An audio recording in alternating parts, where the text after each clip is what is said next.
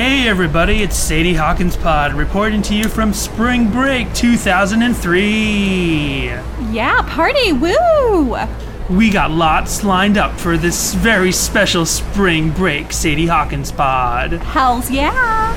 But first, welcome our musical guest, Dave Matthews Band.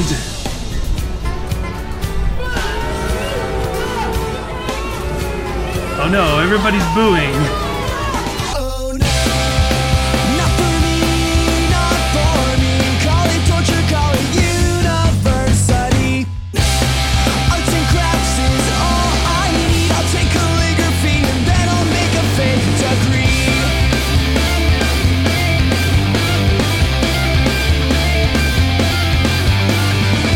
Hey everybody, welcome back.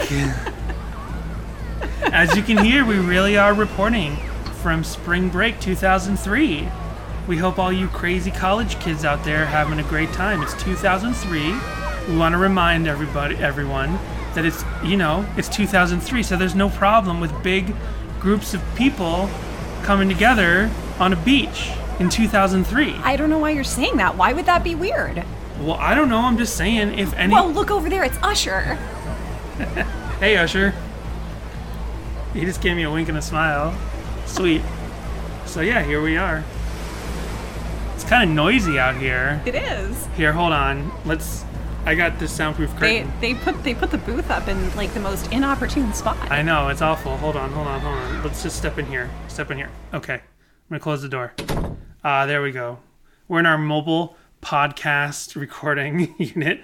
Obviously, it's 2003, so we're way ahead of the game with podcasts. Yes. Yeah. I don't think anyone's listening. Not yet. Not yet. Yeah, we have to shelve this for... I'm not good at math. Maybe you're the accountant. How many years? Maybe something like 17 years, probably. Wow. Yeah. We'll hold on to it, I mean, I don't know if everyone out there realizes this. This podcast was designed to come out in the year 2019. And all our podcasts up to this point, they've all been recorded in 2003. We recorded them a real long time ago when you're hearing this. Is this a little too much? It's a little too much. Maybe we backtrack a little. It's a little too much. Okay, welcome to Sadie Hawkins Pod. How's everyone doing? We're talking about college kids today. If all that first opening patter confused you, don't worry about it. just don't worry about it. I'm leaving it all in. I don't care what you say. Oh, no. Danny, what were you doing in 2003? Oh. You got me. Turn the tables. You turned the tables on me. I did. I feel like the last time you turned the tables on me with that, though, it was 2003 as well. I feel like this is the second time. I remember what I was doing in 2003. What were you doing in 2003? I was in high school. I was graduated from high school. I know you were. You were college age. Were you taking college courses yet? I was, and I guess we were going to talk about that when we get into college kids. But yeah, I was taking college courses, but not the college that I went to where I got my degree and where I met you. I was taking other college courses somewhere else. He was taking calligraphy and making a fake degree. Yeah. Which, by the way, spoiler warnings to anyone out there for the movie Parasite. This is the most minor of spoilers, but it just occurred to me. Does that take place in 2003? No. Oh. Parasite's a movie that's best seen if you don't know anything about it. So this is the only thing I'll say about the movie Parasite. You don't know. I'm not going to spoil anything about the characters, the situation, or the plot. But there's literally someone makes a fake college degree in the course of the movie. You'll see why it fits into the plot. Nice. I'm like, oh my gosh, I just realized that. I'm like... We should make a little music. We should make a fan music video from Parasite, because this song had so many fan music videos. I just realized I've made a fake degree, or at least I've signed one. There was this short that I produced last year that the one of the other producers and the director and myself all got to sign, and I got to be the dean. And then they made fun of me because my signature is awful. I know your signature. I know your signature, and it's so funny to think of it on a really official document, like hanging in a doctor's office. Dean, yeah, that's so funny. I could be a doctor. I have that awful. I have awful penmanship. Yeah, you have good penmanship. You have nice penmanship. You're sweet. So we do have one new voicemail. Yeah, one new voicemail. Nice. I believe this is from Gates Furnessi again, who called last week. Nice. And he's following up with some stuff. And it looks like, you know what, I got to mention in the outgoing message that there's a 3-minute time limit. Because whenever I see that 3-minute time bar, I'm like, uh-oh, they got cut off. Yeah. So let's play this. Hello. Furnessi Gates from Pennsylvania. I don't know, like, as for my experience with Relient K, I had this girl I had a crush on in high school, and she kind of no longer had a crush on me and sort of told her friend about me, this homosexual guy named Danny, and he was really, really into Relient K. Okay. That's an odd detail, but that's fine. No full names. That's good. There's no full names. Did you used to be a homosexual in Pennsylvania? Well, you asked where I was in 2003. You didn't ask where I was in 2002. And at one point, like, I don't know, either I borrowed a whole stack of Relient K CDs from him or he borrowed them from me. I think some of them were burned. This is pretty early on in the career of Relient K for there to be a whole stack of CDs in their name. I don't know if I'm really remembering it right, but I was also wondering, like, at the time, why is this, like, gay person into a Christian band? Like, aren't Christians against that kind of stuff? I'm not so sure if I was very religious back then. That was transition for me in that regard as well. But I also had this other friend that I introduced Relient K to, and he immediately called them Relient K because he doesn't pronounce things very well. When we watch Seinfeld, he pronounces it Seinfield. From now on, we're calling them Relient K. Relient K? Relient K? Relient K. They're always right next to Real Big Fish on my CD shelf or in my old iPod, so that makes sense.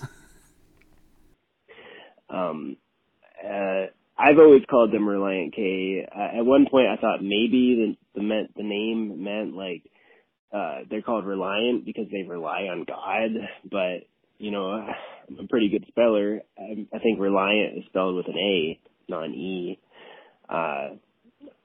I'm not so sure whether you've gone over the meaning of the name of the band.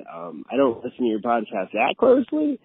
I listen to it in really, really fast speed. I have a, like, 3 times speed. Pro tip, if you're not listening to us on 3 times speed, you should be. Yeah. It's the only way to get through one of our podcasts. Do we need to talk much slower now? Yes, for the 3-speed people? Alvin! Simon! Alvin!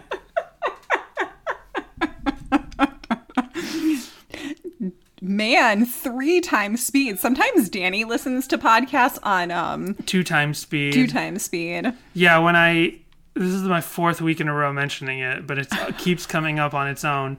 When we played that local wave clip of Matt Hoopes, I had saved it to my phone in a screen grab, and it was in 2x speed. And Jessica's like, "Oh, slow it down." I'm like, "I can't. It's a video of the screen." So I just lost the place in the voicemail. Uh-oh. But you won't know that through the magic of editing.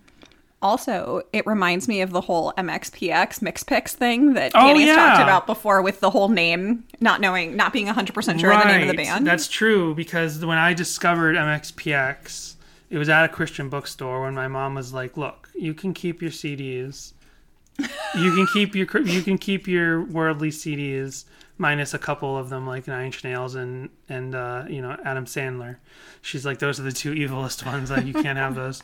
But she's like, "You can keep your Green Day." He says this sitting across from me wearing a Green Day Dookie shirt. I am wearing a Green Day. I was just mentioning Green Day. She's like, "You can keep your Green Day and your Weezer and your Nirvana and your Foo Fighters. But can you just get some like other Christian bands that sound like them too? So she takes me to the Christian bookstore, and I tell the Christian bookstore lady what I'm into, and she's like, "Oh, then you'll like MXPX." Yeah. So for a while, I thought they were called MXPX, but not for long because they mentioned their own name in the Teenage Politics album, and I'm like, "Oh, that lady just didn't know." Anyway, but I'd be interested to know I think in your K-Car episode, you kind of went over it, at least with the K, but I don't know about the word Relient. As for my neighbor, I had a neighbor who was in all sorts of Christian bands, except for Creed. One time, I think I went out there waiting for the bus, and I asked him, like, "Oh, Relient K, have you heard of that?" He's like, "Yeah, heard of it." I don't know the guy, but I'm assuming that's a really good impression. Is this actually your friend Johnny calling up and like no. pretending to be somebody else? That'd be good. There's some Johnny vibes going on here. Yeah. Gates Furnessi or Furnessi. I'm confused now what's his first and last name, but his sense of humor seems to be very similar to Johnny's. Yeah. We talked about the first track from the one CD. It's like Kickoff. Hope You're Not Sick of Relient K, and all the songs we play. And I thought it was pretty funny how they're like, "Then you want to throw our CD away," because I would never do that. Oh, well, at least it didn't cut off mid-word. At least he finished a sentence. That's where it cut off. That was the 3-minute mark. So yeah, I gotta mention there's a 3-minute time limit, because I don't mind if people want to leave a long message, call up twice. I'll edit it together or whatever, you know. But yeah, thank you. So yeah, I think we talked about it in a previous episode, but I think the reason is because they wanted to call themselves Relient K, like the car. And I just assume they spelled it wrong to avoid copyright, to avoid because I think we... market confusion. I think we might have discussed this in our 17 magazine episode, because we talked about how 17 is just... in the song, they put the numbers in the title, and the magazine itself spells it out. And Chap Lips, they spelled chapstick with a space, whereas it doesn't have a space, right? Yeah. One or the other, doesn't matter.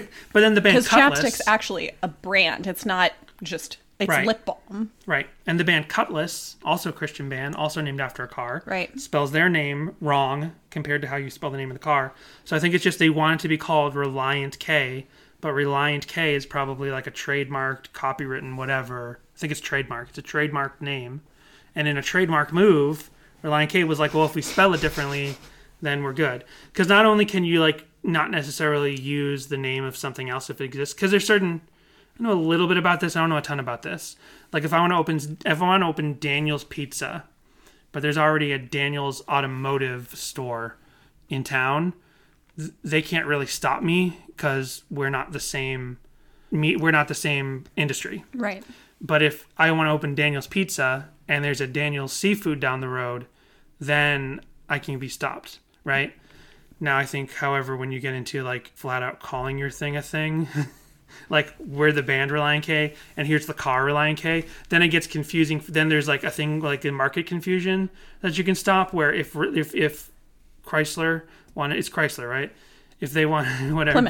Plymouth. I think they're owned by Chrysler. Yeah. I could be wrong. If they wanted to sue the band and go to records and stuff, they could say, "Look, I know we're a car company and you're a rock band, but when people look at your CD, if it's spelled correctly, they'd be like, 'Oh, is this band endorsed by Plymouth?' Right. I'll listen to it." And then they find out it's not. It's like, it's market, you know. We did take entertainment law in college. We did. And I sometimes watch, like, law videos on YouTube just out of interest, but not really, like, I'm not going to school. I've never been to school for it or anything. Apologies if you can hear me. I have a lozenge in right now because my voice is a little off tonight. Yeah. It has nothing to do with anything else that anyone might be afraid of. Nope. It's just she's lost her voice. There's been a lot of yelling and screaming at me recently. When you're trapped in the same apartment for multiple days. Oh, no, don't start that rumor. No, it's actually been really nice having Danny around all the time. Oh, sure. So that's the voicemail. And then, I also want to mention that Luckily, we still have the self-titled here on the table, but you can see my socks. Who look? Here's the thing. David Ketch is our intern because he gets stats for us when we need it. But you can see my socks is like our research intern. Yeah. Specifically, because he'll send us information that we've asked about. He said this about K-Car, but I think it might be true of every song that's also on the demo. Because Staples is on the demo. Yep. Okay. So I'm just double checking this as I'm saying, and I'm looking at the booklet. Stephen Cushman is credited as a writer on K-Car, even though it's on the demo before Stephen Cushman joined the band. Yeah, interesting. And like I just said, that's the same for every song that went from All Work and No Play to the self-titled. Every song is credited to the whole band. This is really funny because like in future records, if it's just Matt Thiessen who wrote the song, we know. But this is like the Ramones, kind of famously their first record or their first couple records. It was like this philosophy, like we're just credited as the Ramones. Mm-hmm. Like no one's going to know what songs or which Ramones wrote them. But then it seems like when a band comes out and starts with that philosophy, they eventually lose it because they're like, F this. You know who didn't lose that? The Residents. Oh, they don't? I don't remember. We watched the documentary together. No, because you don't actually know who any of the Residents are until after some of them pass away. Did. I'm sorry. They followed that same philosophy. They did follow that philosophy all the way because they're an anonymous band. Yeah. Right. Sorry. I got confused and was like, they don't follow? No, sorry. Band, art collective. Right. Etc. Right. But yeah, so future albums credit just Thiessen when it's just Thiessen and then other writers and that's other writers. There's one of the Ramones documentaries, there's like I think it's a special feature, I don't think it's in the documentary, where they're just sitting there with Tommy, listing off the songs that are on like the group credited albums, just telling him what songs he's like, just trying to get at who wrote them. The documentary people are just trying to find out, and he's like, yeah, that one's probably Dee Dee, yeah, that one's probably Johnny, or no, was it Johnny, Tommy? I don't remember who was interviewed and whatever. Gotcha. Yeah. Anyway... College kids. So we're talking college kids this week. This is one of those songs that has a perfect seamless transition into the next song. It has that little extra bit at the end that goes right into Trademark. That could be the Trademark intro, but it's at the end of College Kids. Yeah, and I'm pretty sure isn't it just like it's the song and then before the song cuts it actually starts rewinding, right? That's what they do. I'm pretty sure.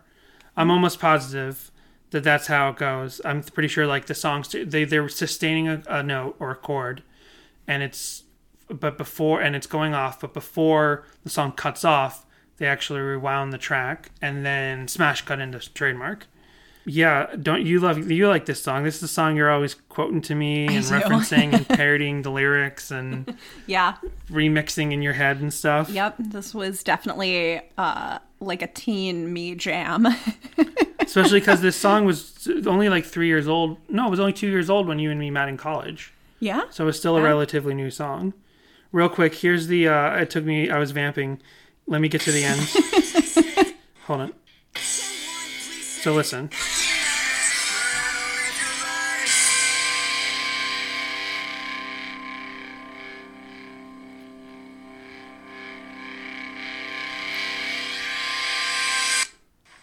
I think the idea is they sort of like rewind that reverb. Yeah. And then they cut it right. I don't think I ever really realized that. Yeah. Yeah. And you know why I think I always kind of knew that that's what they did. They rewound that last ringing of the chord. But how I really kind of figured it out was, as I said, there are 1 million fan music videos to this song. And a lot of them decided to take advantage of that thing at the end. So as like someone's walking off at the end of the video or standing there, they'll rewind a couple of frames as the song's rewound to match it. Because everyone loves to do as literal as possible music videos. So you're playing, I'm distracted a little bit, because you're playing with a vampire Pez dispenser over there. That's not very Christianly of you, Dan. You'd make your poor mother cry if she knew. That's right. Did we mention that on the Halloween episode? I think we did. Don't take that away from me. So much fiddling. Well, you can go back and listen to our Halloween episode and find out, or I'll just remind everyone now. 1 year I told my Christian mother that I wanted to be a vampire for Halloween, and she made me the costume, and then she cried. She was like, my boy is possessed by the Satan because he's turned to the dark side of the vampires.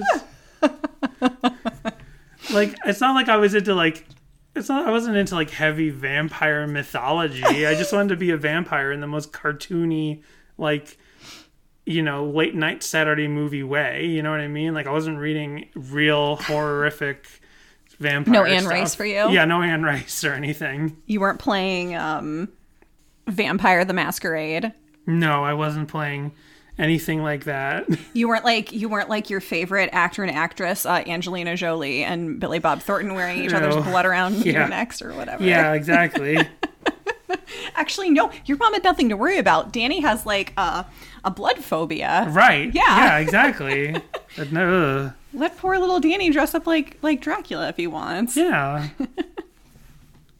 You would have been an adorable vampire. You've got that like wavy dark hair. I could be a vampire for Christ. Is that a thing? I like that. Vampires for Christ. I'm going to go start a Facebook group called Vampires for Christ if there's not one already out there. Hey, it took Christian society, excuse me, you know, a couple years to embrace the idea of Christian punk and Christian metal. It'll just take a little bit longer to embrace Christian vampires. Isn't Stephenie Meyer a Christian who wrote the Twilight series? Oh, I have no idea. She is. Okay. I think is she like Latter-day Saints or something? I think she might be like, yeah, Mormon or one of those. Well, anyway, college kids. How did we get here? I don't know. So, yeah, this song's fun and all. It obviously, I've always thought it's funny that this is maybe one of their more Blink-182 sounding songs, tone-wise. Just that guitar has a very Tom DeLonge-esque, like, simple thing. And then you have the comparison, the fact that there's this song and there's Going Away to College by Blink-182. I will say the bass tabs for this are very simple. I picked up my bass the other day when I found out we were doing this song, and I started, and I started playing along to this, and I was so excited because I'm like, yay! Yeah. And I was wrong. I thought that it was Sadie Hawkins' dance. I mentioned that in our bonus episode that I thought I was having trouble playing, but that wasn't it. It was a different song. It was one of the songs we covered a couple weeks ago that I pulled the bass tabs up on and was like, whoa, there's a lot going on here. Mm-hmm. A lot of reaching that I'm not ready for yet. Yeah. I just like, sometimes there are like songs that are like cousin or sister songs or brother songs to other bands. So I always had this. So in my mind, there was always this song and Going Away to College by Blink-182. And then another Blink, and I'm sure I can get other bands that aren't Blink-182 to think of that I can think of this, but other one I think of is Josie by Blink-182 and Watad by MXPX, because those are both songs where they basically list off the qualities of an imaginary girl that they want, like right. Not an actual girl. Both songwriters admit like it's not about an actual girl that exists, and fans would ask them who's the girl in Watad or Josie, and it's like it's not a real girl. It's just me listing off what I want. I feel like there's a Hawk Nelson song that's also kind of like a cousin sort of spiritual sequel-esque song to this. Not right. Sequel, but you know what I mean. Like in a similar vein. Kids? Yeah. Not the theme, but more the sound. Right. Yeah. Well, it was so as you feel like it's a real anthem to college life. That's the other thing. Oh, man. Like, just comparing it to Going Away to College by Blink-182, which is hard for me not to do because those have always been together in my head forever. Going Away to College is really like a romance or like it's like a song about a relationship, and it happens to have the backdrop of one of them is going away to college. I've analyzed anyone in Blink-182 though. No, they never did go to college. Yeah. The other thing is Going Away to College is confirmed fiction. Mark Hoppus wrote it after watching RET clock went off again. We haven't turned it down. After watching Can't Hardly Wait. But he never went to college. Matt Thiessen did go to college. Yes. And it actually is about his his experience going to college. I think, and I could be wrong, I think he Hoopes and Pittman went to the same college. It was like a local college. I could be wrong. And I don't know if any of them ever went back later because I don't think that they finished. But I could be wrong. I was trying to look it up again for this. This is something that I saw in like an article months ago, and then I was trying to look it up again, and I couldn't find the info in prep for this episode. Okay. Well, my point was, yeah, Going Away to College is confirmed fiction, but it's really about a relationship. It focuses on how he's feeling going away to college and leaving his girlfriend behind. There's just what happens to be one line in College Kids. College Kids, the Relient K song, is an all-encompassing, like, pastiche of the whole college experience. Yes. That's kind of makes it more of a fun song. Yeah. Overall, like, I think they're both great songs. Although I did, but lyrically, College Kids is kind of like here's all the things. It's almost like I was gonna say Seinfeld, but Seinfeld. It's almost whatever our voicemail said. It's like a Seinfeld bit. It's like, here's all the things about college. It's like a stand-up routine. Right. That's what College Kids, the song College Kids, it's like, here's a bunch of stuff, you know, from college. And it's definitely not a love letter to college. And that's something that I for sure embraced during some of my earlier time in college before I met Danny and before we got into sort of our classes that went over what we were there to learn. When we were sort of in those core classes, I was struggling a little bit, and I would just like drive around and like shout this song about how I'm like, it's not for me. Call it torture. Call it university. This is torture. I just want to be learning filmmaking. Why do I have to learn all this other stuff? Who needs math? Exactly. So we're sort of touching on this lyric anyway, but there's the one lyric where he says, my girlfriend's at another school. I know this year will test her. Found out she had 3 other boyfriends last semester. So that line, for many years, I pictured in my mind Katie Hudson, because I had no idea that they broke up, because as we talked about when we talked about the song that's confirmed, the one I'm waiting for. When we talked about the one I'm waiting for, and that song's confirmed about Katy Perry, and I talked about how, because I was like fan friends with the band in the early 2000s, I met Katy Perry, and had no idea who she was. Didn't even know in the context of the Christian record industry who she was. It's just that's Matt Thiessen's girlfriend, and she seems really cool, and I met her, and I like talked to her just like I talked to the rest of the band. And then I never knew they broke up. As far as I knew, they were still together. Even when Katy Perry started appearing in like MTV and stuff, I didn't know that was her. I didn't connect it. It took years to connect it. It wasn't until like 2011 or 2012 that we actually 2011 or 2012 we actually figured it out. So I was like, oh, for years I'd been picturing her. Even though, obviously, this must not work out time-wise way anyway. Yeah, because I don't think it does. They went to college years before. Right. But that's my point, is she was the only girlfriend relationship I was ever... And I don't care about any of my band's significant others, who they're with, who they're dating. I don't need to know any of that. It's just about the music, man. If I find... And even, like, my friends and, like, people I've met, like, if... It's like Schrodinger's relationship. Like, until you open, I meet a couple, you put them in a box, and I don't know if they're broken up or still together until you open up that box. Did you get that at all? Schrodinger's cat? No. It's kind of a sad thing. It's a mental experiment about a possibly dead cat, but there's no actual dead cat. No, I'm good. It's like if you put a cat in a box, you don't know if it's dead or alive in there until you open the box. And it'll always be alive until you confirm one or the other. You know what I mean? Yeah. So that's how people last in my head. You know what I mean? Yes. So that's my point. Sorry, I didn't take philosophy in college. That's okay. I don't know if it's a philosophy thing. I'm not sure. I think it's also psychology or whatever. I think it's also kind of like a science. I don't know enough about this, but it's probably. I know about Pavlov's dog though. That's one. That's science. That's definitely science. Anyway. What was your favorite subject in college? Call us up, 402-95-SADIE. Oh, I thought you were asking me.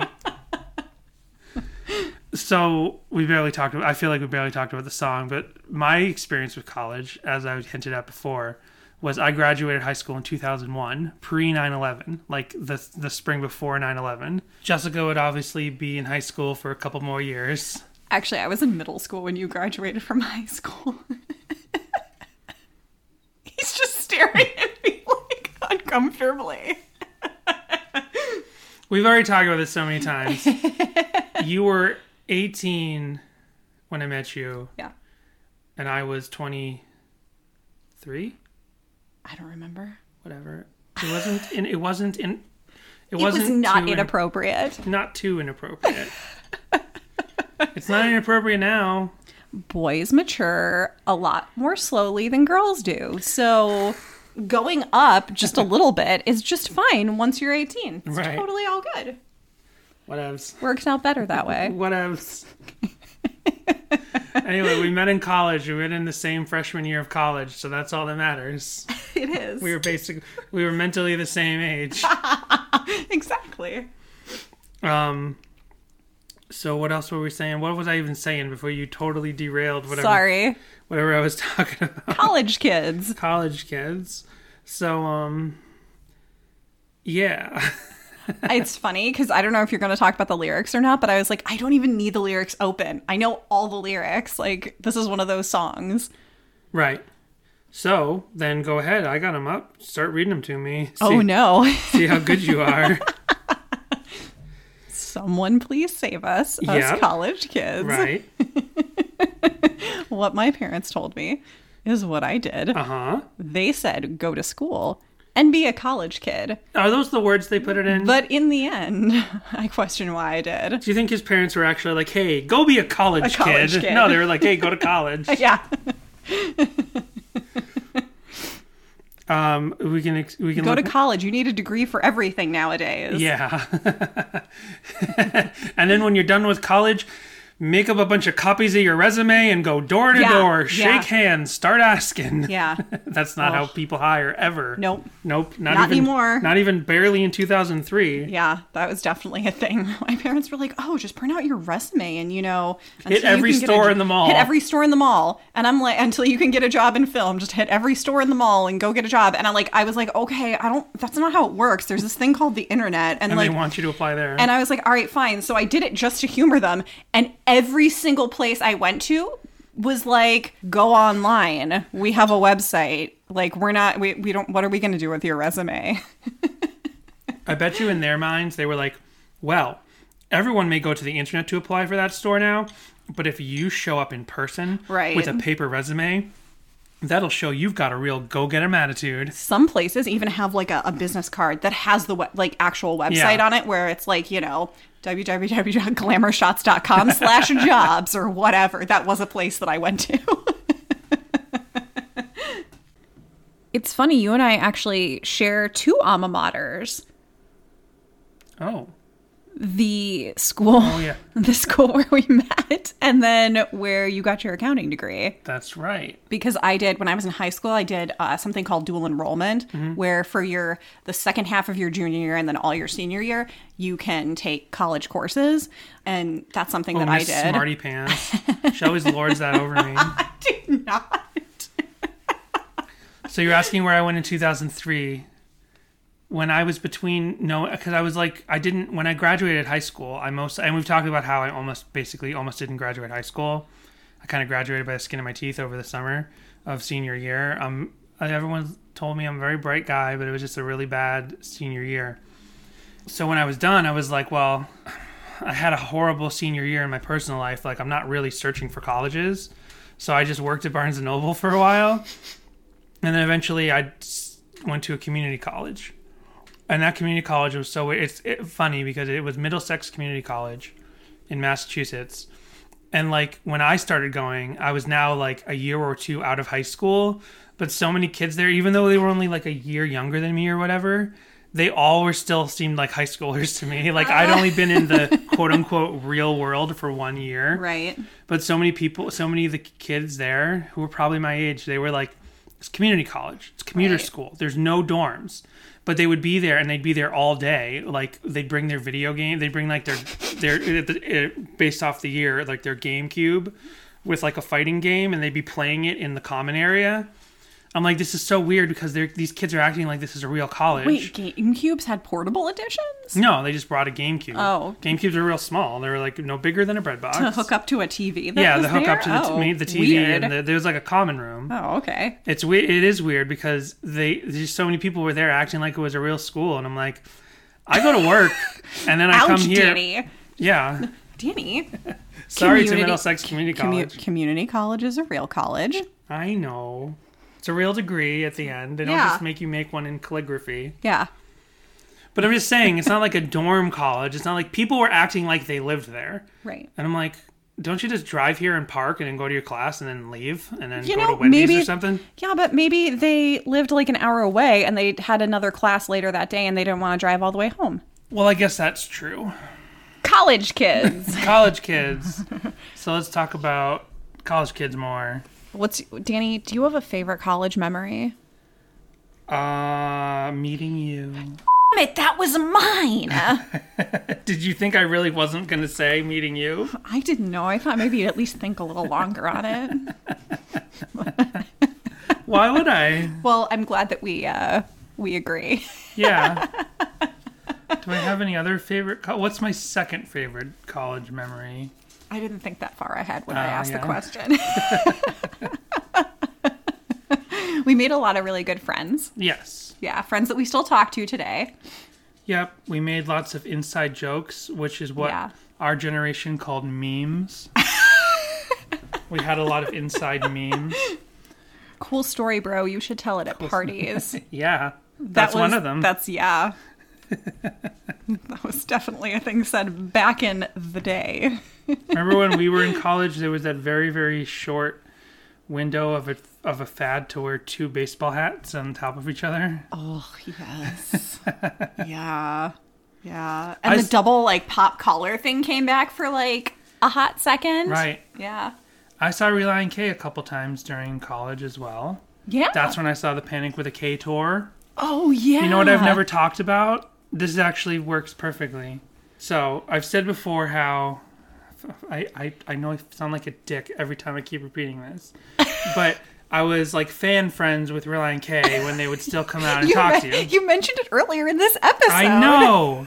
And it sounds like I'm humble bragging, but I'm not. I'm just setting up the story. He's not doing it to you. He's doing it to me. He's like, I hung out with Relient K. I don't have many like particular memories left of conversations or things that happened. And I think to myself sometimes, people are like, this guy's bragging. But anyone could. And I realized in hindsight, and I've said this before, they made me feel special as a fan. They made me and my friends feel special as fans. But they were like a ministry at the time, big time. And like that's kind of what you do as a ministry is you fellowship with people and you talk to them and you thank them for coming. And then you remember their names, so if you come back through town again, you kind of remember. So, at the same time, they were incredibly nice guys, and it was just really cool. And I was friends with lots of, like, other local and smaller bands, and things like this were similar. They were just the biggest band I was, like, fan friends with.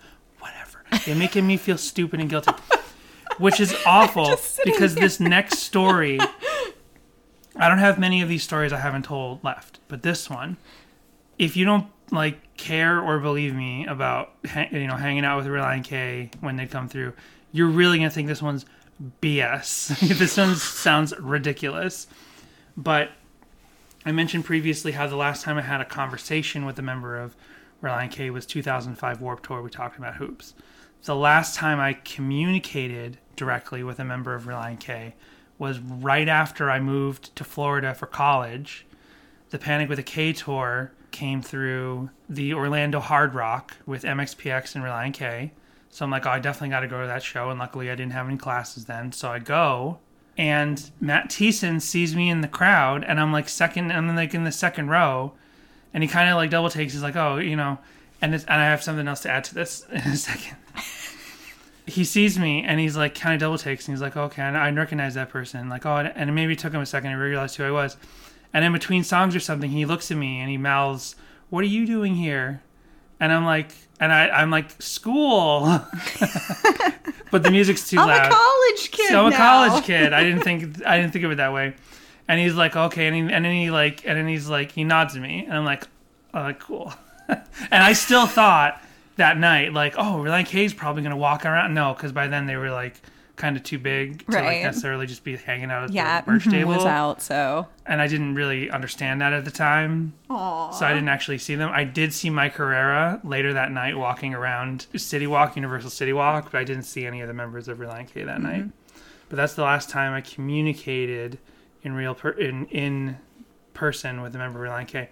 Now, as I mentioned that story, I I'm reminded of a very recent, of like in the last couple episodes of the Mike Herrera podcast.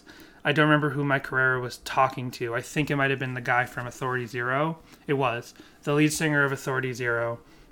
Mike Herrera was interviewing him, and they were talking about, because Mike Herrera didn't remember the first time he met the lead singer of Authority Zero, the first time Authority Zero opened for them years ago. And he's like, oh, you know, sorry. And the guy from Authority Zero is like, no, it's totally cool. I understand, because I have memories. I don't, you know, people, you know, that I'm supposed to remember and I don't remember. And they're kind of like talking about that, about being a band and like talking to people all over the country and remembering some of them and not remembering other ones that expect you to remember them. And then he says... And then one of them says, I don't remember which one says this, is like, and isn't like the weirdest thing when like a guy that you know is in a certain city suddenly shows up at a completely different city, and then you're thrown for a loop because you're like, wait, which guy is this? Because he's not in the city I expected, or am I in the city I thought I wasn't? That's funny. And when they said that, I thought of this thing because Matt Thiessen was used to seeing me at every show in New England, and this is the first and only time I saw him directly, and he recognized me at a show outside of New England, so that probably did throw him for a loop. And that was college for me. That's my number two favorite college memory, other than meeting you. Aww. What about when you skipped class? I think we mentioned this last week, when you skipped class to go to the Relient K show. So we were in a film school. We had like class schedules that were not traditional, right? And they also had, and so most colleges don't make a perfect attendance thing. Right. But because these were sort of more accelerated courses that could be at any time of the day, 24 hours a day, you could have a class. And it was also year-round schooling. Yeah. They kind of wanted to get you prepared for, like, set life and the fact that, you know, you would be filming it. You can do overnight shshoots and things like that. Right, and they wouldn't want you. And they were, like, trying to teach you, like, don't not show up for a gig, basically. Right. So they were taking their classes, like, don't just not show up for a gig. You got to show up for your gigs. And they would actually rent the studio, their personal studio space, out to other, like, local productions and stuff. Right. So you kind of had to work around that schedule as well. Point is, unlike many other colleges, they had a perfect attendance award you could get. And I think we mentioned this last week. Did we? Yeah. I don't remember. No, yeah. It was in our it was in our bonus episode. I think we mentioned it. Whatever. Point is, I was on my way to possibly getting the perfect attendance award, but then we had this one class that was such BS nonsense. The teacher was so stupid. Wait, are you thinking of us discussing it with our friend John the other day? Oh no, maybe that's what I'm thinking of. We were hanging out with our friend John, who we met at this school, who lives here in LA now, and we were talking about this memory. So I was in this one class where the teacher was just such a weirdo. In the worst way. Not weirdo in a fun way, where it's like, oh, this is hilarious because they're kind of strange. Sorry if saying weirdo seems ableist, but they were just a very strange person, and it was like, this class is literally nothing. This class is air. This class is pointless. And Relient K was playing at Cornerstone, Florida, and I was like, first of all, I wanted to go to Cornerstone, Florida, because there were other bands I wanted to see that day. Like Project 86 was there, Family Force 5 was there, Relient K was headlining. I'm like, I'm not missing the day. I never got to go to the actual Cornerstone. And so I'm like, I'm going to Cornerstone, Florida. And I went. Sorry, I thought I heard, I keep thinking I'm hearing like a crow or something. And I'm like, I heard some sort of sound too, but yeah, and you have like, super hearing because you're wearing. What's going on? Anyway. Apologies for interrupting. Anyway, point is, I purposely threw away my chance of getting a perfect attendance award at our college by going to see Relient K. You're so punk. Yeah. No, Family Force 5 wasn't at the day that I skipped because you came to me the other day. Yeah. David Crowder was there that day. Yeah. Who else was there the day that I went by myself? Who cares? Oh, Rocket Summer was there the day we went together. Right. Rocket Summer, Family Force 5. I can't think of any. So you weren't there for Project 86. I wouldn't have made you sit through Project 86. I was going to get perfect attendance, and then I got mono and fell asleep in my car on a break. Not from Danny. I got mono, fell asleep in my car on a break, and my roommate was supposed to come and wake me up when it was time for class to start. She didn't. So I was 10 minutes late, and that discredited my perfect attendance. Yeah. BS. I'm not bitter about it at all. Yes, you are. I'm so confused. I feel like we totally had this conversation on the podcast. No, I think we had it with our friend in real life. Do you think all of life is just one big podcast? I mean, isn't it though, Danny? When you really stop and think about it. That's what Shakespeare said. He said, all the world is a podcast. He did. So I don't have like a ton to say about the music in the song. It's just a cool pop rock, pop punk song. It's fun. Yeah. It's fun. It's peppy. It's like the worst way to probably describe something, but it's just like a fun song. It's relatable, especially to our generation and generations going forward of the like, you have to go to college, you know, mentality. Yeah. Should we talk about that? Should we talk about college debt? And is that the topics we want to get into? No. And no. I have a deep dive. Oh, good. I have. Do you want to read some Genius Notes real quick before we do your deep dive? Oh, yes, let's do it. So, of someone, please save us college kids. Oh boy. This contributor, whose name I do not see, says, speaking on behalf of all college kids, Matt just wants help. Perhaps he wishes for help with his grades. Or maybe he wants to be done with school altogether. Oh, you know, another. They address this later in the song where he's like, my dad knows the dean. I'm just going to call him up. Maybe he can help me out. It's time to call my father. It's his alma mater. I just realized another punk song. Good grades aren't what they seem. No, they aren't. Another punk song about college, but not going to college, Doing Time by MXPX. Oh. Because he's like, I'm done. I did my time. I'm going on tour. I'm not going to college. It's also Money Tree, same theme. Never gonna be your money tree. Right on. Yep. They don't play that song anymore. It had a music video and everything, and they don't really acknowledge that song happened. Doing Time, they do. That's like a hit. So of the line, what my parents told me is what I did. Now, I don't know if you have a hard time wrapping your head around that lyric. I mean, it's really confusing. But this contributor says his parents wanted him to attend school, so he did. He's living out the dreams of his parents, even though he doesn't share those dreams with them. Wow, this is like one of those increasingly verbose memes, you know, where like something that starts out as a sentence like, hello to you, sir. And then the next one is like, good day to you, the person that I see here. And why am I explaining memes? And then it just gets more and more lengthy and wordy. This is kind of like when I post a picture on Instagram and I'm like, oh, Danny, help me caption this. What should the caption for this be? And then Danny's like, this is a photo of my husband and I and our dog, April. We are having a lovely day here in California, Los Angeles, California, that is. That's one of my favorite inside memes. And he does it every single time. One more Greenest annotation. There's a bunch more, but I'll just read this one. Of the line, I'll take calligraphy and then I'll make a fake degree. Calligraphy, the visual art pertaining to writing. Thiessen wants to forge a document saying that he completed college. Stephen W. says in response to that, ironically, one of the classes Steve Jobs actually attended in college before completely dropping out of was a calligraphy class. It's not ironic. And look where he ended up. No, it's not ironic. It's coincidental. Thank you. That is... It's like rain on your wedding day. Yeah, that's barely... Yeah, you know what? Because everyone, this is the problem. It's like, right, yeah. The problem is everyone says ironically when what they mean is coincidentally. This is not even a coincidence. So there's a Christian rock song from 2003 that mentions how he wants to take calligraphy class. Is it a coincidence that someone took calligraphy? I don't care if it's Steve Jobs or not. You don't understand what I'm saying?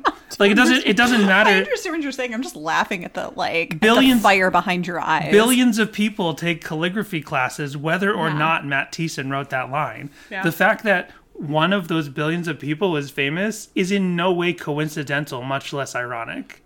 Yeah. Thanks, Stephen W. from 4 years ago. College kids. Was that it? Do you want me to go through a couple more? I don't know. I feel like I finally understand when I sit across the table from you every week and I'm like, so I have another review, Danny. Right. And I'm like, you want to hear it? And you're like, I don't know, Jessica. I don't know.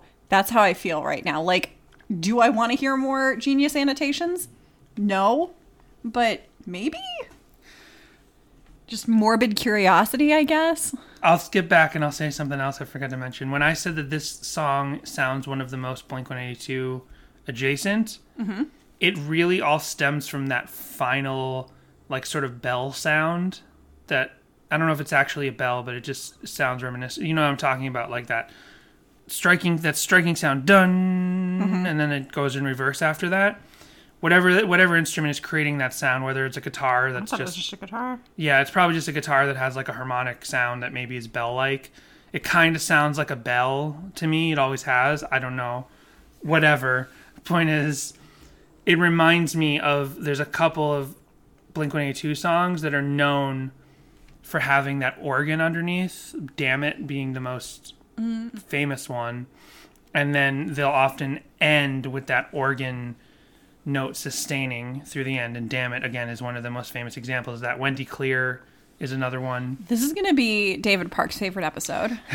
I was mentioning Blink-182 almost every week in like the first 8 weeks or something, and then the first episode where I didn't mention Blink-182, I like tweeted it. I'm like, look out, folks, here it comes. And yet you also give people a hard time every week when they're like, the wannabe Blink-182 band. Reviews. I'm not saying. I'm just teasing you, Dan. That they couldn't be influenced by Blink-182.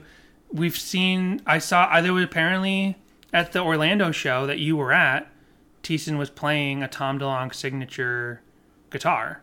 I didn't realize this until I posted footage of that, and then David Park commented, and he's like, "Oh, he's playing a Tom DeLonge signature guitar." I'm like, "Oh, okay." See, everyone likes music, and everyone can like the same bands. I'm just saying, when people are like, this band is ripping off Blink, I don't think they're ripping off Blink-182.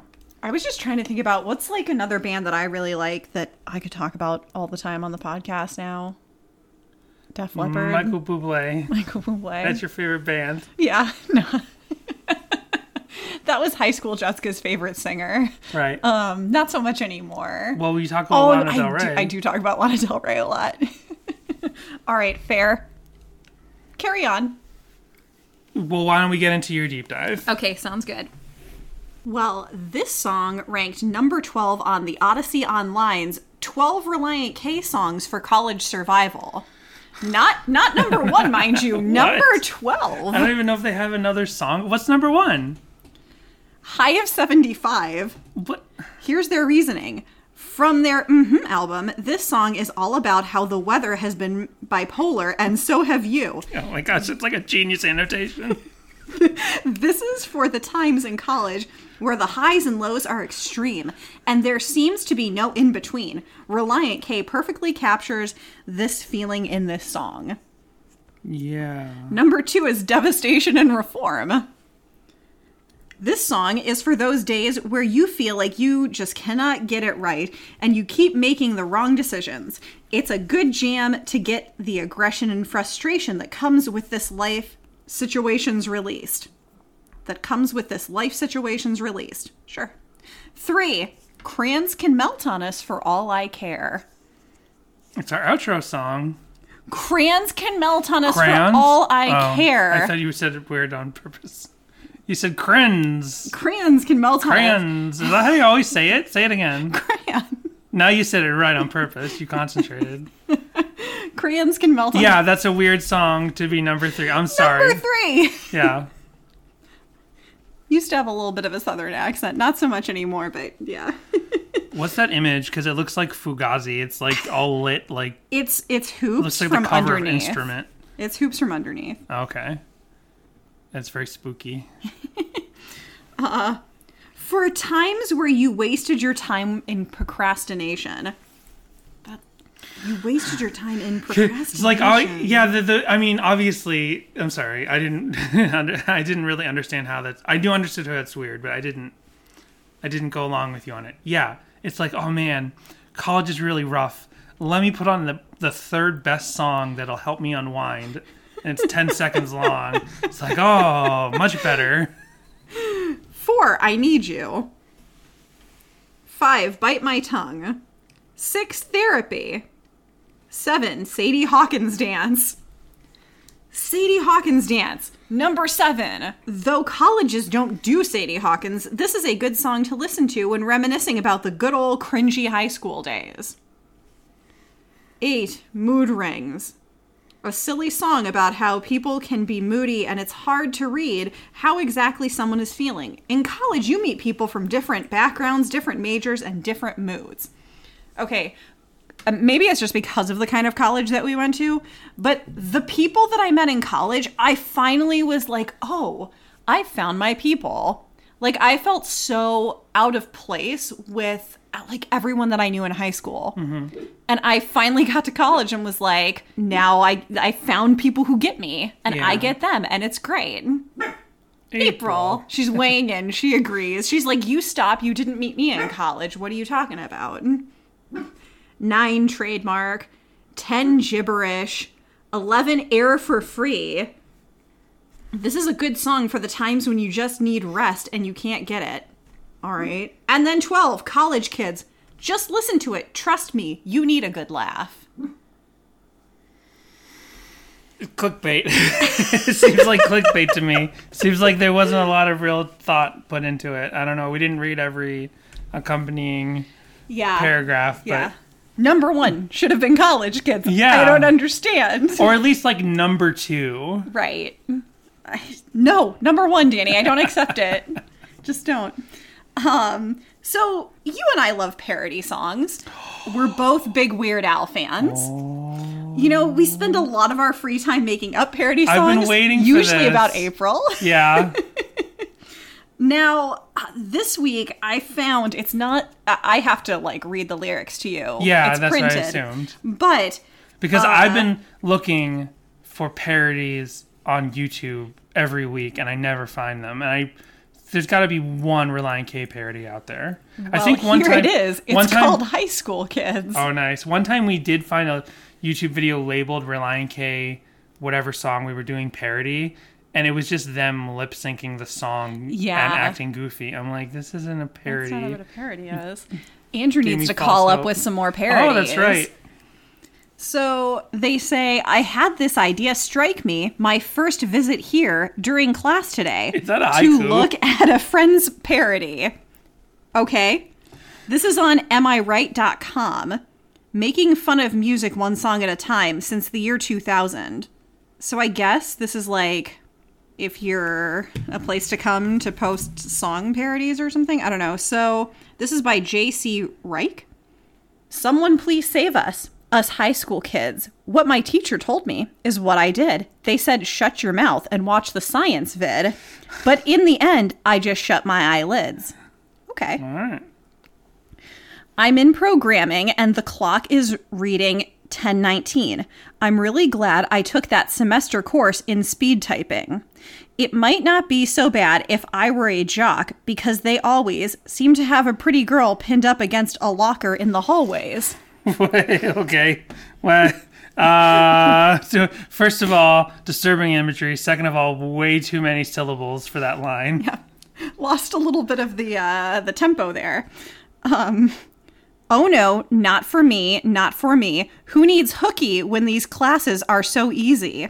Oh, this parody, this parody. Cody, you owe me a freaking cookie. And just now I found that I have not learned something for my final, but it was from my midterm. So I guess I don't really need to pay attention. I can easily get by with an average memory retention. And that's why I say, oh no, not for me, not for me. Who needs hooky when these classes are so easy? Oh, this parody, this parody. Cody, you owe me a freaking cookie. Don't get a universal concept for all high schoolers when Cody owes them a freaking cookie. I guess this was written for their friend Cody, maybe, perhaps. Okay. That's just, I'm pulling that subtext out of this. Mm-hmm. Don't get into an uproar or report my friend for truancy. There's a place for school. It's just not in my vicinity. There's a place for school off of Ocean Avenue. That's what I started thinking when you... There's a place for school. It's just not in my vicinity. It's where I used to sit and talk to you. It makes me nauseous and really, really bored. I don't want to learn the nomenclature of a gourd. Nomenclature of a gourd.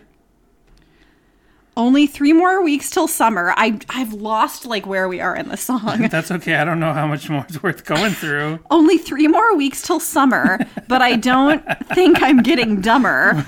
What was that, Mr. Teach? I'm not typing anything. This is like stream of consciousness. This is how parodies work. Can you imagine if it's like, I'm going to do a parody of Party in the USA, and it's like, hey, everybody, I'm having a real crazy day. I went to school and my grades were not what I expected. And next thing you know, the teacher's telling me, hey, what's the matter with you? And then you're reading, and then you're like, this doesn't fit Party in the USA at all. Okay, so don't get into an uproar or report my mind for truancy. There's a place for school. It's just not in my vicinity. It makes me nauseous and really, really, really bored. I don't want to learn the nomenclature or whatever you said of a gourd. Only 3 more weeks till summer, but I think I'm getting dumber. What was that, Mr. Teach? I'm not typing anything. Yep. Teach and thing, yep. Only 3 more weeks till summer, but I think I'm getting dumber. They say I'm learning things, but I'd prefer to daydream. And at 3:12, the get out bell will ring. It's such a challenge to make this work. And then it repeats the oh no, not for me, who needs hooky. That's not really how you would state that. Who needs hooky? You would want hooky. Who needs to play hooky? Yeah. Like, I don't ever think of hooky without the word play right in front of it. And then, you know, back into someone please save us as high school kids, but my teacher told me to shut your mouth. Watch. Is there anything else good? Because I do absolutely nothing but rot in this chair. Why do I have to be chained to it when my mind's out there? I do absolutely nothing but rot in this chair. I'll go take my SATs while you get GEDs. Sound fair. Well, you get STDs. Sound fair. I'm parodying the parody. Apparently. Oh, I didn't actually scroll down to the bottom of this page. Right. So people can vote on this. Oh, nice. And for pacing, out of 10 votes, people give it a 3.5 for pacing, a 3.7 for how funny, and an overall rating of 3.7. That's crazy because the parody that I put on IamIRight.com like 15 years ago didn't get a single vote ever. I'm not kidding. Oh, so I'm familiar with AmIRight.com. Oh, you are? Wait, I thought you were kidding. Oh my gosh. Oh my gosh.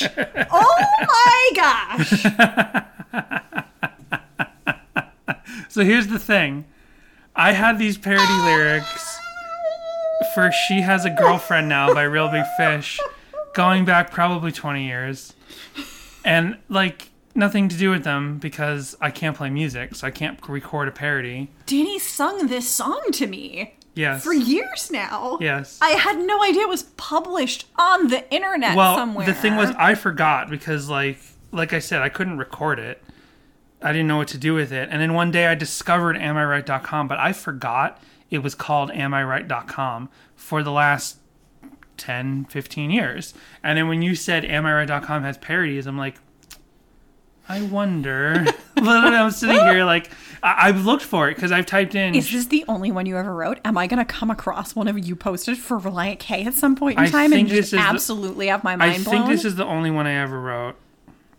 But basically what happened was like, I uploaded this to this website and I lost what the website was. Like, I didn't remember what it was called. I just found it was the parody site. And I Googled in quotation marks, it's called She's Into Emo Now. And I'd looked for that song, and it never came up in Google results. I don't know why, but maybe my page was an index. Apparently, no one ever voted for my... I can't believe no one's voted for my song ever. Man. Do you want to read? Apparently, I was wrong. Do you want to read your lyrics, Dan? At least, yes, I do want to read them. But at least I found out that only 790 people have ever looked at my page in 2 decades. Oh, wow. That's still a lot. So, I don't know when. It doesn't say when I posted it, But at the time I wrote it, this is my intro. I wrote these parody lyrics about 8 years ago when the term emo and emo music hadn't degraded into the now more mainstream use of referring to pseudo-goth dumbasses. This is MySpace. This is pre-MySpace, Danny. The kind of early emo scene I'm referring to in this parody is essentially artsy pop, post-punk dumbassness. See, I was ironic there. I put the same dumbass. That's pretty funny. The kind of kids who wore Salvation Army sweaters, horn rim glasses, and listened to Jets to Brazil. I want to shoot myself in the head right now. Not the kids today that wear all black, cut themselves, and listen to My Chemical Romance. Not cool, dude. No, I know. When they could just as easily be listening to Slipknot. That's a pretty good observation, I think. It's in the lyrics, and this is not a Real Big Fish podcast, although, as I said, they sit right next to each other on my CD shelf, next to Relient K. The lyrics are, she's into emo now, she's into emo now, she's into emo now, she said, ska don't do no more for me. And the female part sings, you know it's dead now, you know that music is through, whoa. The guy says, I said it's not dead, baby, I'll blow this horn till I'm blue. I'm laughing because I hate myself. This is pretty funny. She said she found music that's meant to make her sad. She said she found music that isn't just a fad.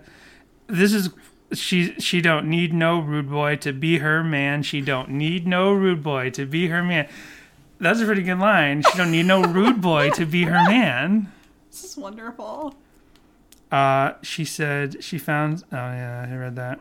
It's just a lot of repeats then of everything I just read. The bridge. Well, I never thought that you'd get so bored just because my band has horns. I'll mope around, I'll wear a frown. Wear nothing but sweaters just for you. I had an alternate line where you say the actual line that goes there where it says, even cut my penis off for you. Mm-hmm. And then the girl would go, oh, that's the most emo thing of all. But I'm speaking for Danny of 20 years ago and deciding that I probably didn't want to put the word penis in my song. But you would use dumbass 2002 three times. I put this on online 2002. There's the year. Yeah, I would say dumbasses. Do we have to bleep that out? How many bleeps are we up to now? Jeez. Well, I don't know. I always say we bleep the swears when they're gratuitous. And although it might have been gratuitous when I wrote it, I am just repeating what was said 18 years ago. I suppose that's true. And then I felt the need to put this in here, and this is good for David Park to hear because I said, no, Real Big Fish is known to play a small portion of some unrelated song right before going into the breakdown that leads into the bridge. I'm such an asshole. We're going to delete that. I like to think for this version of the song, it would be the chorus to The Middle by Jimmy Eat World. Copyright 2002, Daniel J. Leary, myspace.com/DannyHatesMyspace.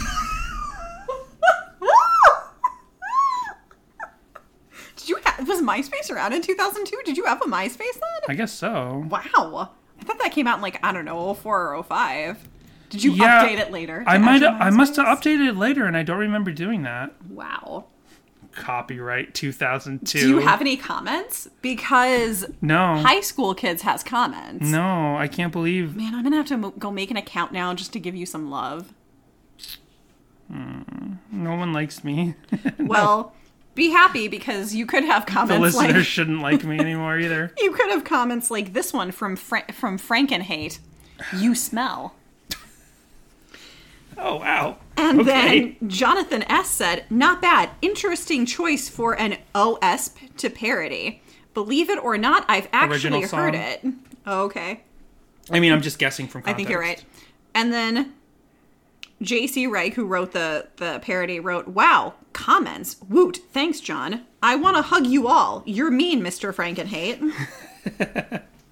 He then went on to write, oh, that might have been someone else. I'm not really sure, because then it says J.C. Reich, the real one, in parentheses, says, thanks, me number two. Which side of my subconscious do you dwell in? Matt Flora wrote, dude, shut up. RK_fan_forever said, this song was pretty bad. It didn't follow the original pacing at all, in caps. Sorry. And then Yearbook Weirdo said, who the hell is Cody? I don't care, but he owes me a cookie too. So yeah, that was, wow. I'm so excited that this rabbit hole led us to something so personal and damaging. I'm so canceled for that cut yourself line. I mean, yes, but also like that was...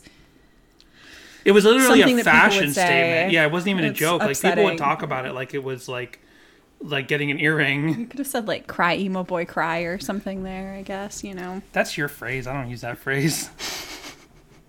You don't remember that phrase? I remember that phrase. It's all upsetting. Unfortunately, so I did come across a review, but before I get there, like the really interesting sounding stuff, like a letter from brother to sister at college led to yet again Russian spam sites. And there was one that was bad boy band songs list that again just led to like spying on your Apple phone messages and stuff. Uh-oh. So unfortunately, I might be being spied on now, and also didn't actually get to read any of those interesting things. So, okay, appropriately, we have a college review for this song, but yet again, stop me if you've heard it before, because it sounded familiar, but like a lot of these songs have similar talking points and like that the authors always like to hit on, so I'm not 100% certain. Mm-hmm. Some of it sounded familiar and some of it didn't. So yeah, I wasn't sure if we talked about this with any of the other Three Lefts notes, so... Okay. From Baylor University, Relient K has playful punk sound. This was published by Kevin Chandler, April 9th, 2003. With pop punk sounds and playful creative lyrics, Relient K could become the next MXPX. Yep. We did read this review before. Did we for sure? Because yes, some of the later parts did not sound... I mean, maybe we skipped around depending on what song we discussed it on, but I 100% remember that first sentence. All right. Well, just in case... Well, let's go through it. Just in case everybody doesn't remember. We got new listeners, and in a way, every week, we're our own new listeners because we don't remember what we've already talked about. The thing is that I do keep in my notes the links, and I could not find the link to this article. Oh. Now, the first few episodes we did, I was not keeping the links. Like, I just had tabs open, and then I'd close them when we finished the song. It was an early episode. Yeah, so I mean... Because I don't even think I'd fully mentioned I was MXPX Memes yet, for anyone who didn't know that. Okay. So, yeah. I don't know why I was like... I need to keep that a secret. Their third CD, Two Lefts Don't Make a Right, but Three Do, arrives on the heels of their highly acclaimed second album and could propel them to stardom. Relient K spent more than a year touring and making a name for themselves all over the country. They've shared the stage with groups like Newfound Glory and Good Charlotte and play more than 200 shows a year, touring with Switchfoot, Five Iron Frenzy, and the Orange County Supertones. I've seen all those tours. They even recorded a song called Sadie Hawkins Dance for the TV show Smallville. They didn't record it for Smallville, but all right. This is where it did not sound familiar to me because I don't remember talking about Smallville before. No, maybe not. Maybe I would absolutely remember that. Maybe it's just a very similar first sentence. Because I did not know. This was news to me that this was used on Smallville because that was not news to me. I remember the night it was on Smallville or the weeks leading up to it. There was like message chatter on Relient K message boards, maybe on their official website. Don't remember exactly where it was because it's a pre-Twitter social media world. Do you remember what season? Early, because I have a very, very vivid, clear memory of like walking around the house. My sister is watching Smallville because she watched all the WB shows and thinking, do I want... Even though I was Superman, I was still like, it's still a WB show. I don't really want to watch it. Smallville was like my favorite show for a while. Yeah. I think I only watched the first two seasons though. I'm not really sure when I stopped. It was definitely very early on though. Right. And I think I remember because every episode, I don't know if I'm sure these little bumpers were not saved when you watch it on Netflix or on DVD, but when Smallville would end, when I would see it there'd be a little bumper at the end that'd be like, tonight's episode featured music by My Chemical Romance. Right. And it would show the cover of the album and like go out and get the album. And then I remember not wanting to watch the episode because I just didn't want to hang out with my sister watching CW WB. And then, but I was waited for the end of the episode because I wanted to see that bumper with Relient K, but they did not have that bumper. Oh. They did not say tonight's episode featured music by Relient K and then show the album cover. Yeah, they used to do that. And then they would also, and I don't believe that they do it anymore because I still watch some CW shows, but for a while there, they had like a pop-up thing underneath over the image that told you what song you were listening to. Right. And I'm like, we already have like Shazam and things like that. I don't need you to tell me. Okay, so they even recorded a song called Sadie Hawkins Dance for the TV show Smallville, and their song Pressin' On was used in Big Air Freestyle for Nintendo GameCube. Relient K's last album, The Anatomy of the Tongue in Cheek, was a big hit, topping the Contemporary Christian Music magazine charts and reaching the Billboard Top 40 Heatseekers chart. Two Left should have the same amount of success. Relient K consists of Matthew Thiessen on guitar and lead vocals, Matthew Hoopes on guitar and background vocals, Brian Pittman on bass, and Dave Douglas on drums and background vocals. Can you repeat all that? I missed that info.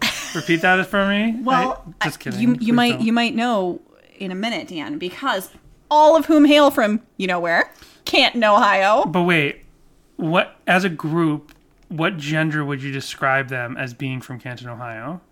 You know, they didn't go into that, so I'm a little confused, you know, now. Well, I'm not sure of their pronoun, but I'm assuming that they're the boys from Canton, Ohio. Their sound is very similar to a lot of other popular punk bands. The listener will hear what sounds faintly of Blink-182, then a Good Charlotte rhythm, and finally a Newfound Glory harmony. With pop punk on the rise, it is very easy to make comparisons. Is it? But Relient K still has... Apparently it is. But Relient K still has enough talent and originality to stand out in the crowd of new artists. I would not say that they have rhythm like Good Charlotte. No, because Good Charlotte has a very particular rhythm. It does, and it's not this. No, not at all. I'm trying to think of who. Simple Plan wouldn't be a good comparison, but no, it's definitely they don't sound like Good Charlotte. No, because Relient K doesn't have an actual pop punk rhythm. No, not that's part of the reason why we always go back and forth on debating whether or not pop punk is an appropriate label for their music. Yeah, during you can definitely argue that, but not during this era. No. With pop punk on the rise, it is very easy to make comparisons, but Relient K still has enough talent and originality to stand out in the crowd of new artists. Their music is generally full of playful lyrics about growing up in relationships. They also do something with their song Gibberish that is truly unique. The entire chorus is composed of nonsense words rhythmed and put to a catchy harmony. It actually sounds pretty good, but good luck trying to learn the words. The song that should resonate with my college... Thank you for wishing me good luck. The song that should resonate with many college students is... College Kids, where they talk about the struggles of college life and how useless it is to have a degree and how useless it was to them. Yeah. All in all, there's not much one can have against Relient K, but don't expect a meaningful spiritual journey. Those looking for music to bob along to, pick up Two Lefts, Make a Right. Don't Make a Right, but Three Do. All just such contradictions between different reviewers. Like, don't expect a deep spiritual journey, and then you read another one. It's like, this is too Christian. Yeah. Classic. Well, interesting. I don't think we ever did read that review before. So, thank you for finding that. Well, we do have a bunch of covers. All right. And we had one sent to us specifically. All right. By So Last Year. Cool. The band So Last Year. This is from Logan, specifically. He said, thanks for making me a part. He told me, you know, what songs are you guys doing soon? Because I'd like to record a cover or two. And I said what we were doing, and he said, "Thanks for making me part of the podcast. Relient K was one of my first cassettes someone gave me." Mm. So they were and are a huge influence on my writing. In the Instagram... Oh, and then he says, "When you post on Instagram, please tag So Last Year ROC. Nice. And so here is the cover by So Last Year. "Someone please save us. Us college kids. What my parents told me is what I did. They said go to school and be a college kid. But in the end I'll question why I did."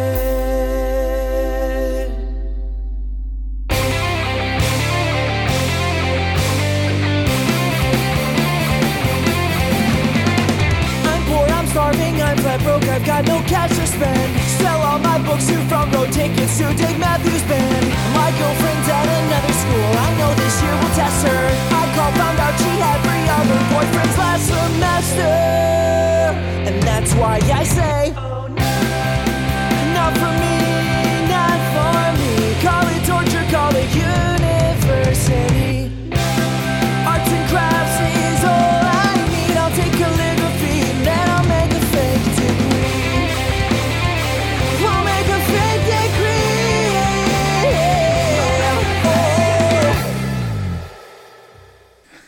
Nice. Good there was stuff. So much. Sorry. Jessica started eating popcorn while the song was playing. That was great. I started like headbanging along. I like his voice. I like it's a. So first of all, there weren't a. I don't think I found many full band covers already on the internet. So that's great that we got a full band cover. Yeah. Not to mention that it had different parts. It had little different sections. Like the first part, I don't know if they just developed that way, but it almost sounds like a weird little R&B tinge. That first part with the electric drum, and it felt a little like praise and worshipy. I liked that. It was like praise and worship mixed with R&B. Yeah, but it wasn't. And then it gets into the regular rock section, and then it gets into some like easy core type stuff because he's like singing harmonies, but then they're doing like the breakdown part towards the end. That was really cool. It was good stuff. Yeah, I liked it. Also, I did not edit it down. They just kept it short and sweet. They just did one verse, one chorus. Nice. That was great. Send in more covers. That was awesome. Well, I gave them our list for the next couple weeks, so hopefully we'll get more covers from So Last Year. So another person who does a lot of... This is a full band cover, and someone who does a lot of Relient K covers is P1K. Oh, yeah. Who I called PK1 last time, so I just want to correct that for anyone who went looking for them. Here's P1K's... YouTube cover of College Kids. "Someone please save us, us college kids. What my parents told me is what I did. They said go to school and be a college kid. But in the end, I question why I did.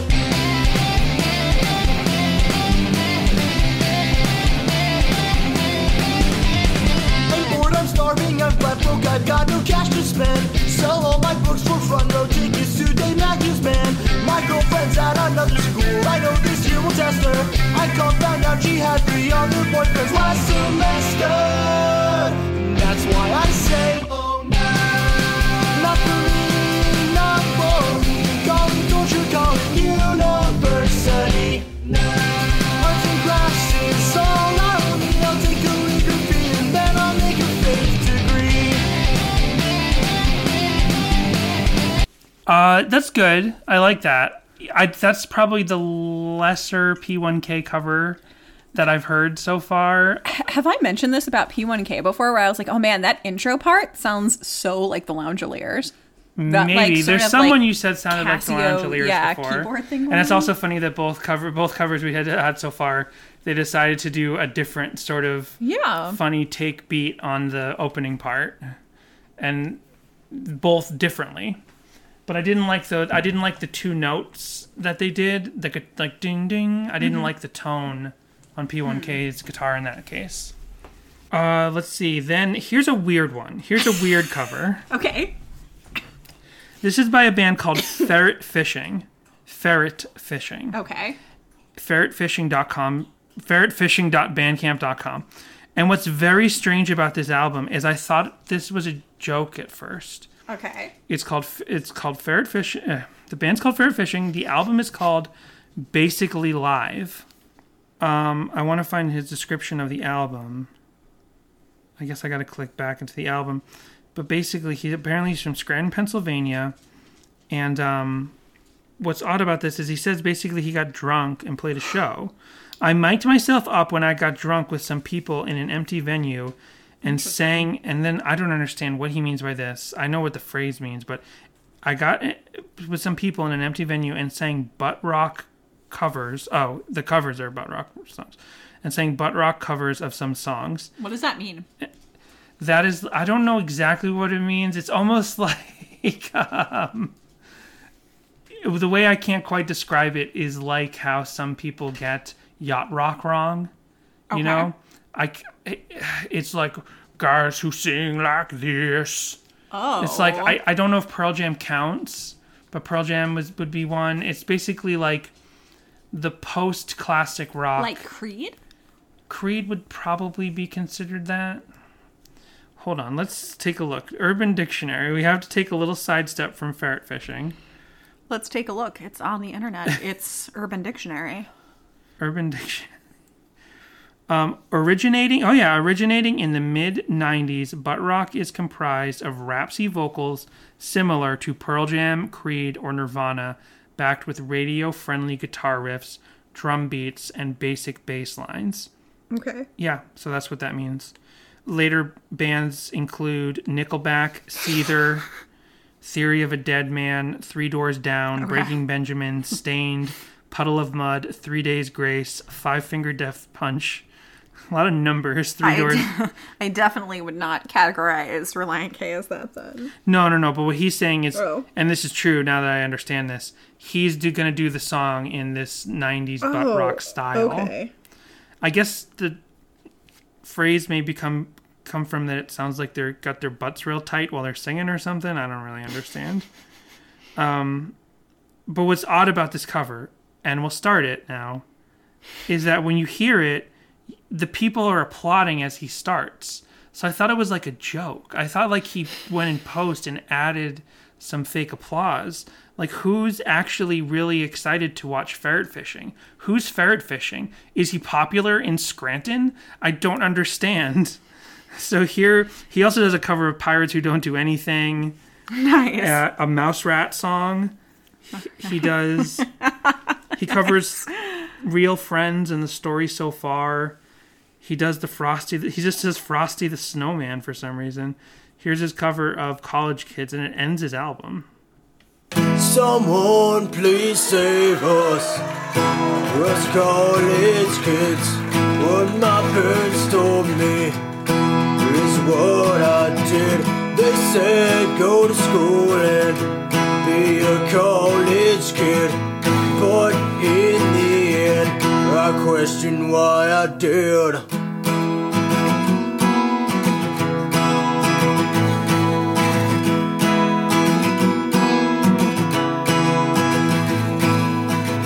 I'm poor, I'm starving, I'm flat broke, I've got no cash to spend. Sell all my books for front row tickets to Dave Matthews Band. Jessica was making faces. She doesn't like it. I like he's playing a character of a 90s rocker. But then you hear that applause at the beginning. And I'm like, I guess they all just know what the song... Either it's fake. It sounds really fake. But when you listen to other songs in the album like I did, no one bursts out into applause like that. So I'm like, are they his friends? They got together to make this album together. He needed, he paid some people, asked some people to come and be his crowd for this sort of pseudo-fake live album. It's really strange. I love the harmonic guitar chords in there. Did you hear that? How there's, he's added a little extra on one of the strings to make this extra harmonic resonation or something, whatever. I can tell it's there on the chords. Love that. Vogels, he's playing a character. It's supposed to be dumb. I wish he kind of could have done a sincere vocal take. Yeah. Yeah, your baby is not in love with Eddie Vedder.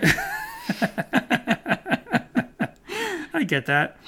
Here is Amelia Lidstrom on YouTube. I don't remember. I didn't write a note on what this sounds like, so let's check it out. Someone please save us, us college kids. What my parents told me is what I did. They said go to school and just be a college kid. But in the end, I question why I did. I'm poor, I'm starving, I'm flat broke. I've got no cash to spend. Sold all my books for front row tickets to Dave Matthews Band. My girlfriend's at another school. I know this year will test her. I called, found out she had 3 other boyfriends last semester. And that's why I say, oh no.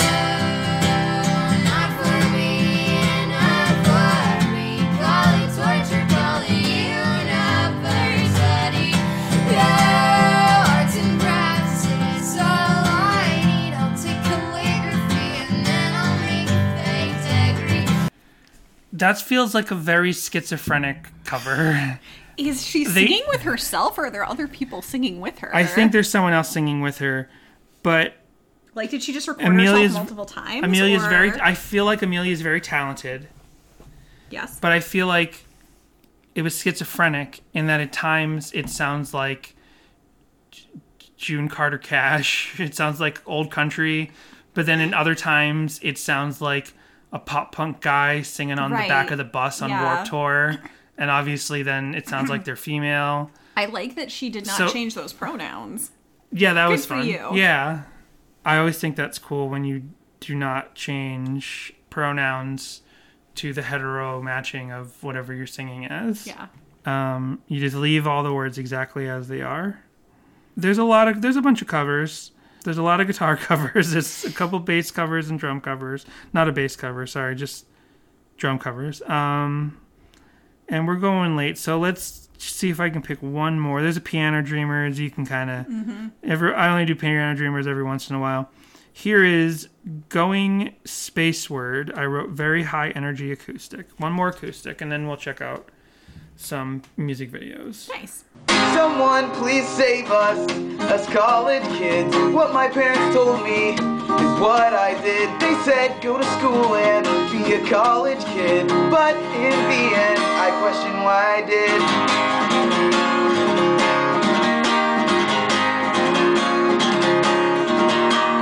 I'm poor, I'm starving, I'm flat broke, I got no cash to spend. Sell all my books for front row tickets to Dave Matthews Band. My girlfriend's at another school, I know this year will test her.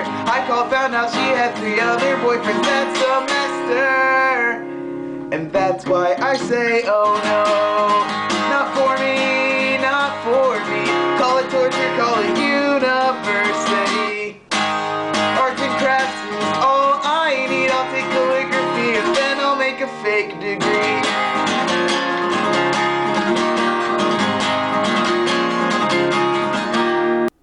That's great. I love that. Yeah. Especially when in the world of acoustic covers, of which it's a giant world, to actually hear someone picking up the pace and matching the original song.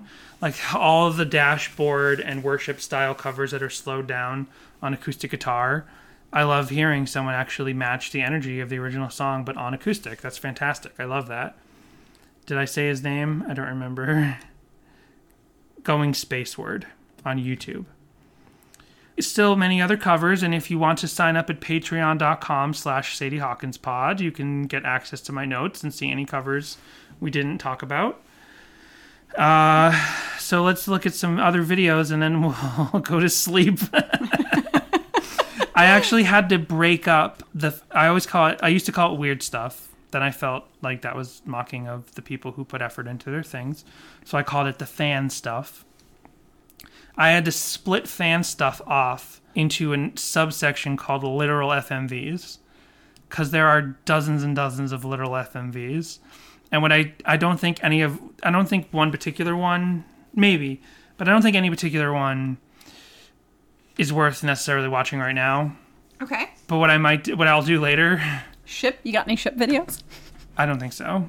But what I'm going to do later is I'm going to just edit together a supercut of all the different places in the country where people showed how they were selling their books or tickets to Dave Matthews Band and how they were using calligraphy to make a fake degree. Awesome. Because by the 80th time I was seeing that again, I was like about to lose my mind. There was one in here that was pretty cursed. I don't know if that's worth watching. There's a bunch in here where they got like... I don't think we've seen a cursed video in a while. No, I'll see if I can find it. You know what else we haven't had in a while? A female vocal cover that's in that style that I like. Oh, yeah. That's sort of Lana Del Rey-esque style, yeah. I'll have to figure out who that was that time. That was an early episode where someone did a Lana Del Rey. Oh, she even did a Lana Del Rey cover when you looked at the rest of her channel. Yeah, I saved her channel somewhere. I gotta go look for that. Yeah, so you know what? I'm not gonna bother... watching any of these. Oh, here's the cursed one. I'll just play the cursed one for you. This is uploaded by Rhino 2019. Oh, not only it has cursed. It's a cursed name. Rhino RYNO 2019, which is funny that their name is 2019 when this video was uploaded in 2008. Huh. I wonder if they changed their name like this year. 261 views 11 years ago. This college kids video. Now, it has cursed aspects, but it's not actually a fully cursed video. Jessica, you have to see how this video begins. This is the second time this episode you've referred to it as being 2019. Whatever. I wish it was 2019. We all wish it was 2019. Everybody wanted it to, oh, wow. He looks like Napoleon Dynamite. A little bit. Sorry, you're saying everyone wanted it what? Everybody wanted it to be 2020, and then 2020 came around. Everybody's like, oh, no, we didn't know what we were asking for. Yeah. So, okay, here's the cursed aspects. Now they're in the creepy basement. Oh, wow. Oh, my gosh. What? But now, watch this. He's playing a fake drum kit. It's going to happen any second. There they go. They're on a raft. Wow. Yeah. And they're using, like, paddles and stuff. There they go. Oh, wow. They're on a literal raft floating in a river, pretending to rock out as a full band. It's so, like, Tom Sawyer, Huck Finn, but, like, oh, like, goodness gracious. Is it a section of dock? Is it, like, a floatable section of dock or something that they cut off? Yeah, the basement stuff. And now they're back in the basement. Cursed. So oh, my gosh, this guy's shirt is cursed. It cuts back and forth between, like, a river, like it's the film Mud with Matthew McConaughey. Oh, wow. That was kind of a cool effect. They had it, like, at that, like, very boy band early 2000s, like... Yeah, hot white points with reversed, with inverted colors. Yep. So, yeah, that's the only one I felt like really watching. But I'll make a supercut of all the different literal aspects of people's videos. There were a couple that I almost put in the literal video section, but they were actually like people's memories from the past year. Like they were about to graduate high school or college, or they just started college, and they're like, they made a little personal music video set to that footage. That's fun. Oh, there's a Club Penguin music video. You know, familiar with Club Penguin, where you're a little isometric penguin running around a little world. It sounds familiar. It's a Disney thing, and you can like type messages, and then a little speech bubble pops above you. Well, kids would go around and type in lyrics to songs, capture the footage, and then edit together a lyric video. Okay. Set to the footage of their Club Penguin thing. Okay. Where they're saying the words. This kid, however old he was at the time, cheated and just used screen caps. Didn't take actual footage of his game, so I'm not even playing that or crediting that Club Penguin person because they totally cheated. I've seen Club Penguin videos for MXPX and stuff. And you're supposed to have footage of Club Penguin where your little penguin is saying the words of the song. Pretty obvious. There's a Monsters University AMV. That makes sense, right? Yeah. Monsters totally University, the Pixar movie. Yep. But this one's fun for a second because here you go. So we saw this in the theater together. This is one of the few animated movies I could get you to go to. I saw the first one in the theater, too. Yeah. So I'm skipping forward to the end.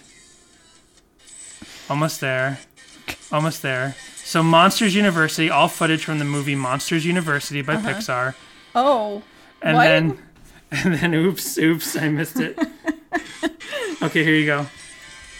Okay. So finally, Sully and Mike like each other.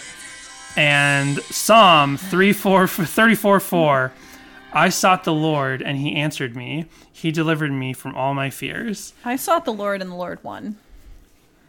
I sought the Lord. I get that.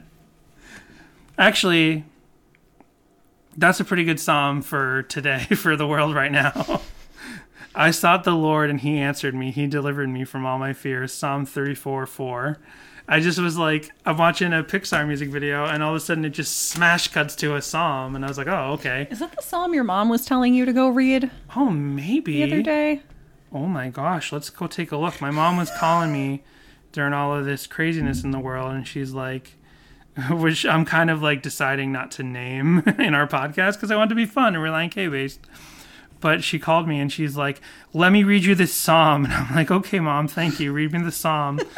And then Jessica, like, didn't hear what I was saying over the phone. And she's like, well, are you okay? What's the matter? What'd you say?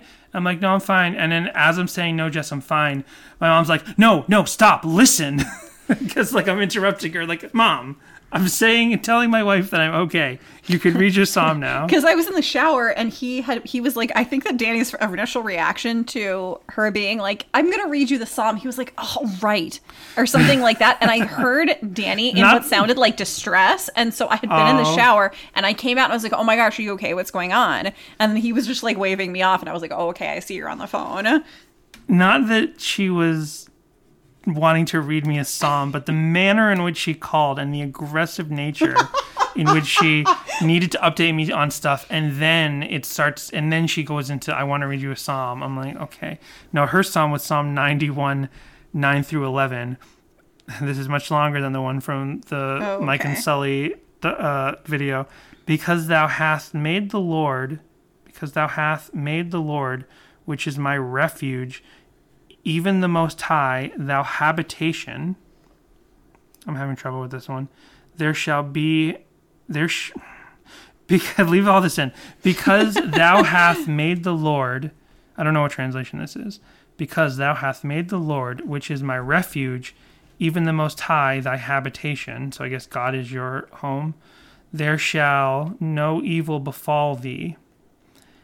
Neither shall any plague come nigh thy dwelling, for he hath give his angels charge over thee, to keep thee in all thy ways. Okay, I totally get it.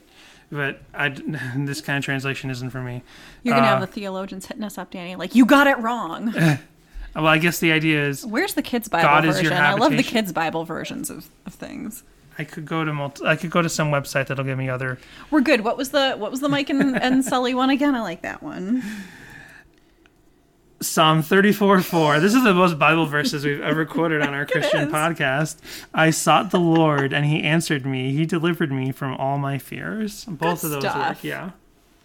So I don't know if we can top that.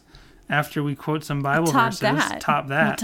I mean, there is a Tiny Toons AMV, which was like right up my alley. Tiny Toons is just like how Sonic the Hedgehog was my Lord of the Rings. Tiny Toons was my Animaniacs. And Teenage Mutant Ninja Turtles, the first live action movie, was your Star Wars. That's right, it was. Yeah. The first Ninja Turtle live action movie was my Star Wars. So I think we're good. Okay. This was in some motocross video game, and I heard you mention that it was in some other video game as well, or some other song. No, that was Pressing On. Okay, so it's in some motocross video game. Sweet. And I saw it come up once in a while, and I was confused because a number of people were like, "Oh, it's called MX Unleashed." A number of people. Oh, yeah. When I'd see I'd be looking at people's YouTube comments. I would for see this song, and they'd say MX Unleashed. Who's here for MX Unleashed? And I'm like, what is that? Is that some MXPX thing that I'm not familiar with? No, I did see that somewhere. It didn't show up in the deep dives, but I saw it somewhere previously. So there's I think it's PS2 game called MX Unleashed. Nice. So we'll be live streaming MX Unleashed. We do have our PlayStation too. We do. Do we have it in the house, or is it the storage unit? Is that an essential reason to leave the house, is to go to the storage unit to get our PlayStation 2? That's right. Everybody out there, stay safe. Yep. Practice social distancing and keep yourselves safe and everyone else around you. Unless, of course, you're listening to this podcast in the future and you're like, social distancing, what's that? Social distancing, not quite yet. I get that. Hey, I'm going to steal that for a meme. Okay, go for it. Oh, 402-95-SADIE. Sadie Hawkins Pod at gmail.com. Sadie Hawkins Pod on Instagram and Twitter. Catch you later. We just wasted 104 minutes of your life. Oh no, everybody's booing.